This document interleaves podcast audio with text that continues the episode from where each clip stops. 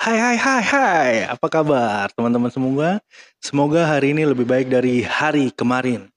Nah, jumpa lagi di The Baskoro Scale Up Podcast dan di acara Teh Manis, celoteh masalah bisnis. Oke, hari ini saya akan jelaskan tentang 9 amazing cash flow yang ketiga. 9 amazing cash flow yang ketiga adalah membuat buku catatan keuangan. Nah, ini banyak sekali yang teman-teman semua atau UKM-UKM atau pelaku bisnis jarang menggunakan ini. Ya. Catatan keuangan. Nah, catatan keuangan itu apa aja sih? Nah, catatan keuangan itu banyak sekali. Yang pertama adalah catatan keuangan order. Ya pesanan yang masuk. Yang kedua adalah catatan keuangan untuk uh, vendor. Vendor ya, ketika kita uh, bekerja sama dengan orang lain untuk bahan baku, untuk misalkan untuk pengiriman barang dan lain sebagainya, itu biasanya menggunakan termin. Nah, termin itu kita harus tahu berapa lama Nah, di catatan keuangan ini terlihat bahwa misalkan terminnya dua bulan kah, tiga bulan kah, satu bulan kah, satu minggu kah, dua minggu kah, atau berapa aja. Jadi, termin itu sudah kita lakukan pencatatan. Misalkan, vendor A masukin ke kita hari ini terminnya tiga bulan ke depan. Nah, kita sudah tahu tiga bulan ke depan itu tanggal berapa, bulan apa, tahun berapa, sehingga sebelum jatuh temponya kita sudah bisa bayar. Ya, mencangkup eh, tadi ke amazing cash flow yang kedua. Oke. Nah, membuat buku catatan keuangan kenapa sangat penting? Sangat-sangat penting. Pertama, kita bisa tahu berapa banyak bahan baku yang kita gunakan dalam waktu tertentu. Misalkan dalam sebulan bahan baku kita berapa banyak sih? Ya dalam waktu sebulan fix cost kita yang keluar berapa banyak sih? Dalam waktu sebulan biaya produksi kita berapa besar sih? Ya dalam waktu sebulan itu biaya apa lagi sih yang yang yang harus keluar yang sebagai fix costnya? Gitu ya. Itu dari pengeluaran. Dari pemasukan itu juga harus dicatat membuat catatan keuangan. Ya. Jadi dari pemasukan juga oh si vendor kita yang A belum bayar loh, dia udah ngambil sekian. Dia udah ngambil sekian piece, dia sudah ngambil sekian piece, tapi dia udah belum bayar. Karena kita melakukan hal yang sama sama vendor bahan baku kita misalkan. Misalkan e, ya udah lo ambil aja dulu barangnya, nanti bayarnya dua bulan ke depan atau satu bulan ke depan sehingga termin waktunya kita harus ada penagihan. Nah, nah kapan penagihan ini? Penagihan ini biasanya dua minggu atau satu minggu sebelum jatuh tempo. Kenapa? Supaya sudah ada payment pembayaran pas sebelum jatuh tempo. Nah, ketika kita sudah membuat catatan keuangan, kita tahu kapan kita harus nagih, kapan kita harus bayar, kapan kita harus uh, mengeluarkan uang, kapan kita mendapatkan uang. Nah, jadi dari catatan keuangan ini terlihat sangat-sangat terlihat bahan baku yang kita keluarkan dalam satu bulan, misalkan terus biaya produksi, terus e, gaji karyawan gitu ya. Misalkan ada karyawan-karyawan lepasan juga gitu ya. Itu juga bisa bisa terlihat di catatan keuangan ini. Oh, kalau kita order dari e, perusahaan A gitu ya order dari perusahaan A yang sekian puluh ribu order dengan sekian karyawan yang mengerjakan dengan biaya produksi sekian kita untungnya sekian. Nah itu akan terlihat. Akan sangat-sangat terlihat ketika kita tahu bahwa eh,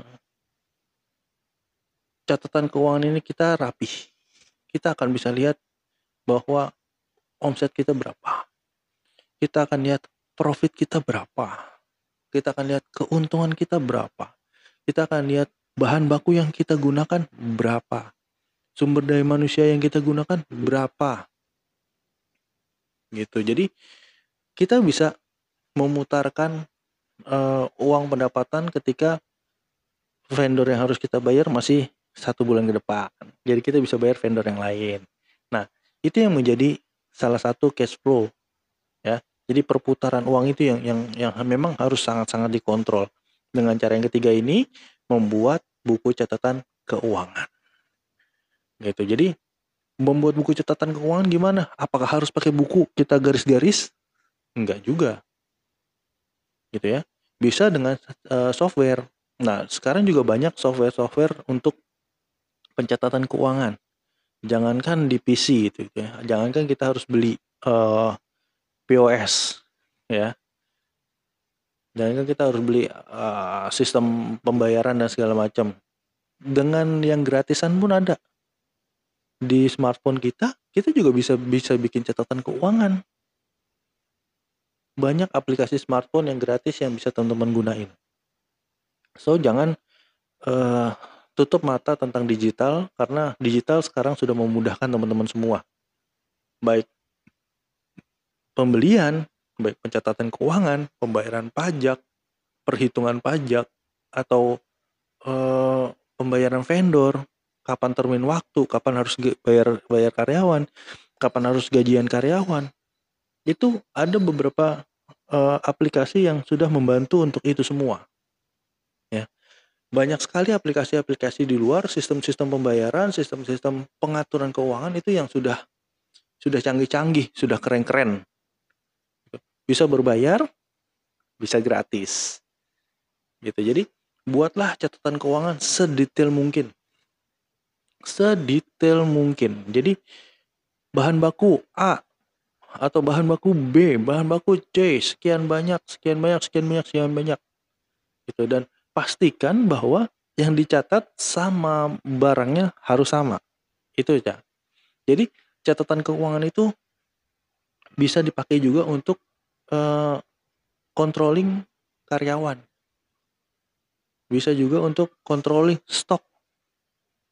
Bisa juga untuk uh, make sure bahwa di catatan, di permintaan uh, atau di pembelian sama dengan barang yang datang. Sama dengan bahan baku yang datang. Jumlahnya sama. Wajib jumlahnya sama. Gitu. Jadi buatlah catatan keuangan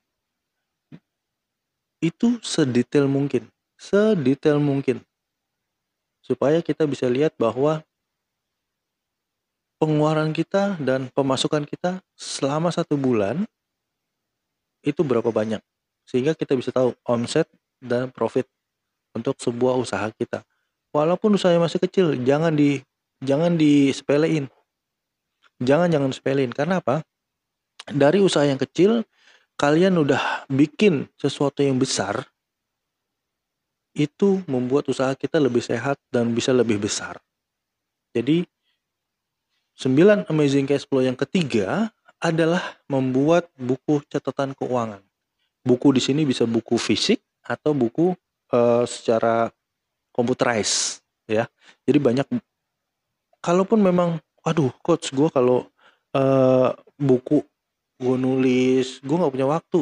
Oke silakan nggak apa-apa. Lu bisa pakai apa? Pakai uh, software Excel kah?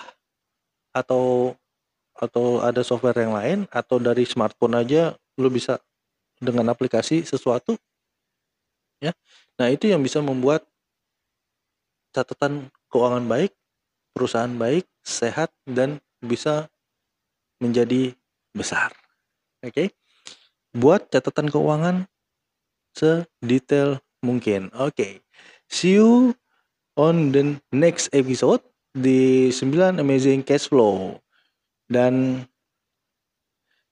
pantengin terus The Baskoro Scale Up Podcast Teh Manis, celoteh, masalah bisnis dan semoga hari ini lebih baik dari hari kemarin. Bye bye.